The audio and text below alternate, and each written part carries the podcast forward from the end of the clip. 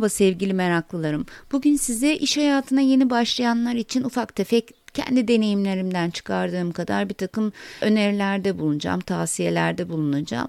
Şu hani 50 yaşını aştık artık diye her yerde yazıp duruyorum ya artık ben de tavsiyeler verebilirim gibi geliyor bana. Tabii biz, benim size vereceğim tavsiyeler, öneriler, öğütler bunların her biri kendi deneyimlerimin süzgecinden geçen şeyler olacak. Hani bunlar için yazılı belirli kurallar yok tabii ki ama olabildiğince aklıma geldiğince geniş bir çerçeveden size e, neler yapmanız gerektiği, nelere dikkat etmeniz gerektiği konusunda bilgiler vermeye çalışacağım. Öncelikle ilk izlenim izlenim önemlidir diyorum. Bunu her zaman söylüyorum. Bunu ister ilk işe başlayın ister hayatınızın son deminde işe başlayın fark etmez. İlk izlenim önemlidir. Güler yüzlü, temiz ve bakımlı olmak önemlidir. Kibar olmak, teşekkür etmek zaten hani e, minimum seviyede insani ilişkilerde ihtiyaç olan şeyler zaten değil mi? Öğrenmeye açık olduğunuzu mutlaka her fırsatta göstermeniz şart.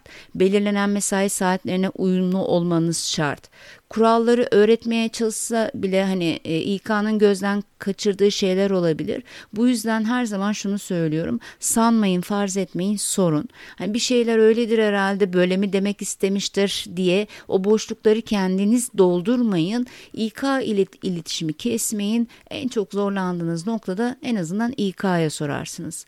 Size verilen işle ilgili anlamadığınız bir şey varsa yine sormaktan çekinmeyin.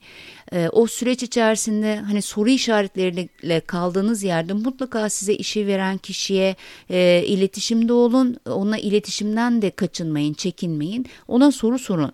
Çünkü sonuç itibariyle sizin işi yapma sorumluluğunuz olduğu kadar o size iş veren kişinin de sorumluluğu var. Aynı derecede sizinle aynı şekilde aynı derecede sorumlu. Bu yüzden mutlaka onunla iletişimde olun. Hani şu anda işi vardır bana cevap verir mi falan gibi hiç düşünmeyin. En en çok çekiniyorsanız maille sorarsınız. Maille cevap gelir. Kendinizi göstermek uğruna da hani başa çıkabileceğinizin üzerinde sorumluluk almayın diyorum. Bunu sakın sorumluluk almayın olarak algılamayın. Elbette yapabileceğiniz, üstesinden gelebileceğiniz işleri üzerinize almanız iyi bir performans göstergesi. Bunun üzerine çıkmak istediğinizde eğer neyi ne kadar yapabileceğinizi bilmeniz gerekir. Bu noktada kendi yeterliliklerinizi ölçebilmeniz, kendinizi tanıyor olmanız çok önemli arkadaşlar ilk iş deneyimi biraz da bu açıdan sizin için aslında önemli olacak. Çünkü burası bir oyun alanı neyi ne kadar yapabildiğinizi görmeniz açısından çok önemli. O tüm size anlatılanları mutlaka yazın. Verilen işleri yazın. Soru sorduğunuzda bunların cevaplarını yazın. İş yaşamında benim özellikle en çok e, sıkıldığım ve dayanamadığım konulardan biri budur. Hani soruya detaylı cevap vermişimdir. Hatta bunu mail ile yapmışımdır. Ama gelir o maillerden aramaya üşenir size tekrar sorar. Tekrar tekrar sorar. Bu tür insanlardan hani sadece ben değil eminim birçok insan hoşlanmaz. O nedenle sorularınızın yanıtlarını aldıktan sonra kendinize bir arşiv yapın. Outlook'unuzu mesela konulara göre düzenleyebilirsiniz. Defter kullanıyorsunuz onları konularına göre renkli kalemlerle bir şeyler yapabilirsiniz. Yani bu sizin kendi arşivleme sisteminiz olacaktır. Mutlaka kendi veri tabanınızı tarayıp acaba ben bunu daha önce sormuş muyum diye o sorunun cevabını bulacağınız bir şekilde yazılarınızı düzenleyin ve bir daha soru sorarken de onları bir tarayın bakalım daha önceden sorup cevabını almış mısınız?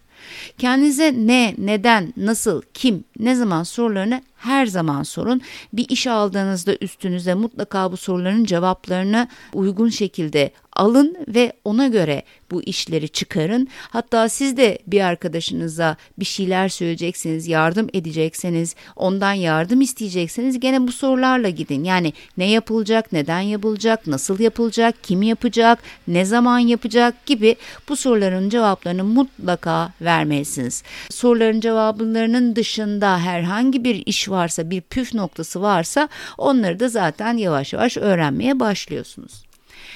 Yardım alma konusunda da mutlaka rahat olun arkadaşlar. Olur olmaz şeylere değil ama gerçekten yardıma ihtiyacınızın olduğuna inandığınız zaman da yardım almaktan çekinmeyin. Bu arada yardım istediğiniz kişilerin iş planlarının olması size gecikmeli yardım etmeleri veya yardım edemeyeceklerini söylemelerini hani hiç kişisel olarak algılamayın. Bunlar her zaman mümkün olacak şeyler. Hani şöyle düşünün bunu siz de yapacaksınız. Yani sizden yardım isteyenlere siz de aynısını yapmak zorunda kalacaksınız. Çünkü öyle zamanlar olacak ki gerçekten kimseye yardım edemeyecek durumda olabileceksiniz. Eğer elinizden gele, gelecek bir şey varsa mutlaka tabii ki arkadaşlarınıza yardım edeceksiniz. Yardım da isteyeceksiniz. Ama sizin işlerinizi, işlerinizi, hedeflerinizi, o andaki sürecinizi acil bir durumun üzerinde çalışıyor olabilirsiniz. Bunları engellemeyecek noktada iş arkadaşlarınıza yardım edeceksiniz ve onlar da size yardım edecek.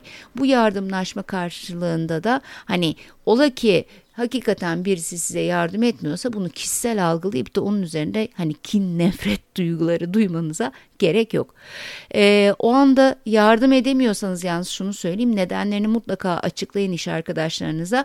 Yardım edebileceğiniz zamanı da söyleyin. Hani e, o zaman o tercih onun olacaktır. Belki sizi bekleyecektir. Belki o sırada çok acil bir durumu vardır. Bir başkasından yardım isteyecektir. Onu da hani çok kötü durumda bırakmayın. E, her zaman e, iş arkadaşlarınıza birbirinize işiniz düşecek. Bu yüzden takım olarak çalışmayı ve işleri kişiselleştirmeden karşınızdaki kişilere hayır ya da evet demeyi öğrenmeye bir şekilde başlamalısınız. Yaptığınız işe ve kendinize güvenmeniz çok önemli. Bunun için de sürekli öğrenmeniz gerekiyor. Bilginiz arttıkça işleri yapma hızınız da artacak. Ne kadar çok öğrenirseniz o kadar hızlı ve doğru hareket edeceksiniz. Bir hak, e, konu hakkında tam anlamıyla anlamadan, dinlemeden sakın yorum yapmayın. Önce etrafınızdakileri dinleyin. Ne diyorlar? Sorun ne? Neyi çözemiyorlar? Anlaşamadıkları konu ne? Onları anlamaya çalışın. Eğer bunların sonunda bir fikriniz varsa ondan sonra fikrinizi söyleyin. E, iş arkadaşlarınızla samimiyetinizi belli bir çerçevede tutun diyorum bunu her zaman. Hiçbir zaman onlara hayır diyemeyecek bir duruma sokmayın kendinizi. Sadece arkadaşınız olduğu için sizinle hiç ilgisi olmayan bir duruma evet demek zorunda kalabilirsiniz. Buna çok dikkat edin. Benim tavsiyem onları tanıyana kadar uzunca bir süre aile ve sosyal ortamlarınızda iş arkadaşlarınızla birlikte olmamanız. Aslına bakarsanız bu yaşımda bana sorsanız iş arkadaşlarınızı hiçbir zaman sosyal hayatınıza sokmayın derim. Ancak çoğu kişi sosyal ortamını iş yaşamından oluşturuyor. Ona da çok fazla bir şey diyemiyorum tabii. Eğer iş yaşamı dışında iyi bir sosyal hayatınız varsa iş arkadaşlarınızla da sadece iş yemekleri, belli etkinlikler dışında belli birkaç kere bir araya gelmek, bir kafeye gitmek dışında fazla sosyal hayatınıza dahil etmeyebilirsiniz. Hani bundan kastım nedir? Evinize gelmeleri, sizin onların evine gitmesi, birlikte tatil yapmanız, birlikte içmeye gitmeniz gibi biraz daha samimiyeti ilerletebileceğiniz durumlardan bahsediyorum. Bu sadece benim tavsiyem. Hani sizler de deneyip göreceksiniz. Ha, bu arada eğer İK birimlerinde çalışıyorsanız bu konuda biraz daha ısrarcı olabilirim. İş ile dışarıdaki arkadaşlığı yönetemeyecekseniz eğer şirket şirket içinden kimseyle dışarıda arkadaş olmayın derim. Ee, herhangi biri size bir başka kişiyi veya olayı şikayet ediyor olabilir. Aman dikkat gaza gelmeyin. Dedikoduya veya şikayete yönelik bir dil kullanmayın. Sizi içini dökmek istiyor olabilir. Bırakın konuşsun o. Ne anlatırsa anlatsın sessiz kalın. Sonra da bu konuyla ilgili bir şey yapmayı düşünüyor musun falan diyebilirsiniz. Hani bırakın sorununu, çözümünü, her şeyini o anlatsın. Sizi ilgilendirmeyen hiçbir iletişimsizliğin içine dahil olmayın arkadaşlar. Tabi bu kişinin anlattığı kişiler ve olaylar hakkında da hani anlatılanın doğru bilgi olduğunu düşünerek de hareket etmeyin derim.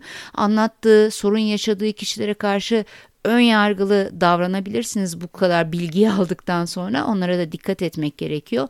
Olayları aynı onun anlattığı gibi olduğunu düşünerek öyle hareket etmeyin önemli bir tavsiyedir bu. İş yaşamında kişinin kendine yönelik haklılık payı olan tarafları anlatarak sizi manipüle etmesi çok doğaldır olabilir. İş yaşamında çevresinde ona hak veren kişi ne kadar çoksa o kadar güçlü hisseden o kadar çok insan var ki bunlarla her zaman karşılaşacaksınız. Siz onlardan birisi olmayın. Yani sosyal olmaktan çekinmeyin. İnsanlarla iyi iletişim kurmak için onlarla birlikte olmak zorundasınız. Çay kahve molalarında tabii ki hoş sohbet edeceksiniz. Hiçbir zaman şirket dedikodusuna girmeden ama buna çok dikkat edin. İnanın dedikodu kazanından uzak kaldığınızda iş yapmak için çok bol zamanınız oluyor. Hem moraliniz bozulmuyor, hem manipülasyonlara uğramıyorsunuz, hem de verimli bir çalışan oluyorsunuz. Bu arada o çay kahve molaları dedim veya işte öğlen yemekleri her neyse iş arkadaşlarınızla birlikte olduğunda veya yöneticilerinizle siyaset, politika, futbol ve dinden asla konuşmayın. Bu herkesin kendi özelinde belli bir tutum ve davranışları, inançları kapsayan konular. Bunlar çok bireysel şeyler biliyorsunuz. Onun için profesyonel ortamda gereksiz yere ortamı geren bu tür konulara bence hiç girmeyin. Hatta bilmediğiniz zaman ön yargılı da davranmıyorsunuz. Bu da sizi daha iyi bir çalışma arkadaşı haline getiriyor yani. Maaş veya diğer sosyal haklar gibi karşılaştırmaları yapmayın arkadaşlar. Siz şirkete neler verebileceğinizi söylediniz. Şirket de size neler verebileceğini söyledi ve karşılıklı anlaştınız ve o şirkette bu anlaşma sonucu çalışıyorsunuz.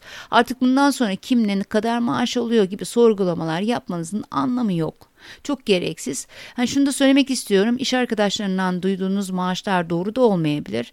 Ee, azalan azaldığını söylemek istemediği için ortaya daha fazla bir rakam atabilir. Çok alan diğerinin de gaza gelip zam istemesini engellemek için az maaş söyler. Ya bunlar hiç belli olmaz. Ama o edindiğiniz rakamlar kuruşu kuruşuna doğru değildir onu söyleyeyim. Söylemeye çalıştığım şeyi anladığınızı sanıyorum. Hani en çok da maaş konusunda manipüle olursunuz. Aman dikkat. Genellikle de moraliniz bozulan hep siz olursunuz. Çünkü hep o kadar yüksek maaşlar söylenebilir ki siz hep azalıyorsunuzdur. Bu tür manipülasyonlara gelmeyin arkadaşlar. E, yöneticinizle asla saygınızdan ödün vermeyin. Yöneticiniz sizinle senli benli konuşabilir. Siz ona daima siz deyin hanım bey diye hitap edin. O size ne derse desin tavırlarınız, tutumlarınız, iletişim, iletişiminizi zora sokacak şekilde olmasın aman sakın. Size söylediklerini kişiselleştirmeden kendisine şunu sorun. Peki bu hatayı tekrar yapmam için ne yapmam gerekiyor? Yani neyi bilmem lazım? Bunu sorduğunuz zaman o da size mutlaka e, hani doğru yolda olması gereken şeyler neyse onları söyleyecektir. Tabi burada hani size pasif kalmanızı öğütlemiyorum hiçbir zaman ama saldırgan olmanız da gerekmiyor öyle değil mi? En kötü konuyu bile farklı kelime ve cümlelerle çok rahat söyleyebilmelisiniz. Ee, tabii bu bunu söylerken de tavsiyem şu eğer şirketinizde böyle iletişim, ilişki yönetimi, çatışma yönetimi gibi eğitimler varsa mutlaka bu ilk aşamada bunlara gitmek istediğinizi de yöneticinize söyleyin ondan izin isteyin. Ee, bu eğitimlerde iş yaşamınızda nasıl iletişim kuracağınız, zor kişilerle nasıl başa çıkacağınız birçok bilgiye sahip olacaksınız. En baştan bunları dinlemek, öğrenmek, bilmek size çok büyük bir avantaj sağlayacaktır. Burada e, bir başka konuya daha geliyorum tabii. Aman aman arkadaşlar her şey mobbing değildir. En basitiyle hani kişiliğinize sistemli bir saldırı olmalı, bu 6 ay sürmeli gibi mobbingin bir sürü tanımı var. Hani kalkıp da e, yöneticiniz bunu tekrar yap dedi, benim işte yöneticim bana mobbing uyguluyor gibi şeyler söylemeyin. Bunları da çok duyuyorum. Mobbing konusunda lütfen okuyun.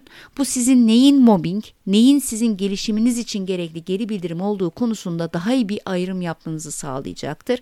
Bu nedenle hani önünüze gelen her konu, her böyle bir sizden istenen bir şey mobbing anlamına gelmiyor.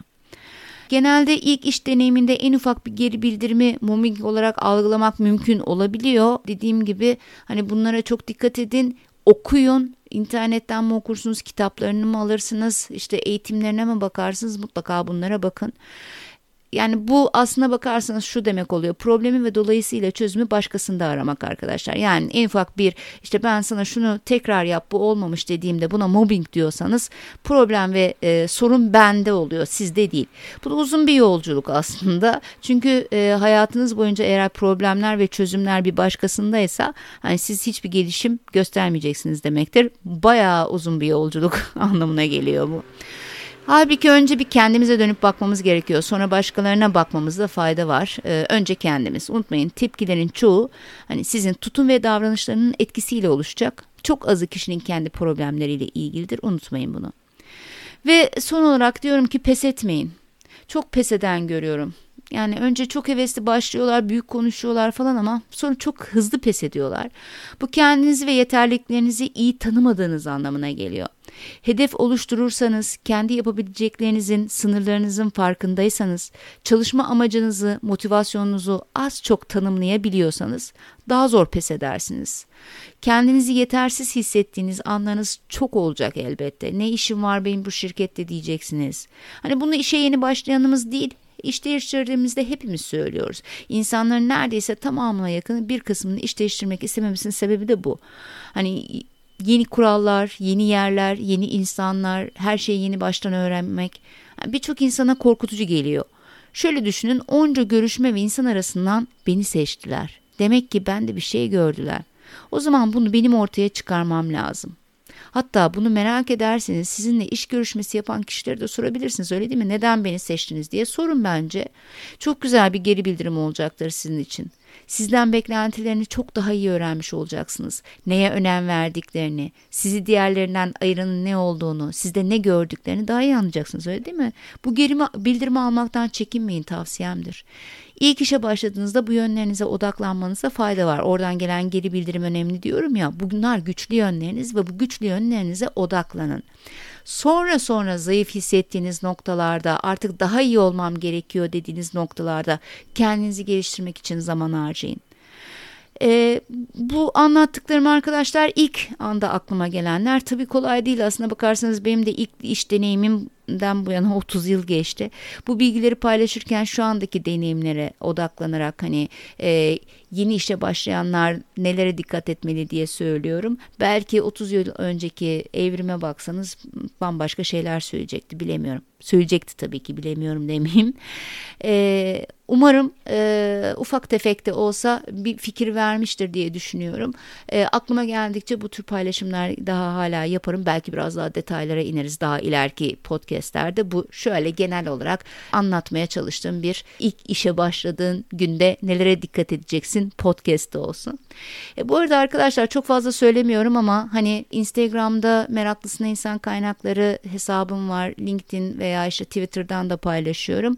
Instagram'dan özellikle bana hani her bir paylaştığım postun altına bu konularla ilgili söylemek istedikleriniz varsa lütfen söyleyin.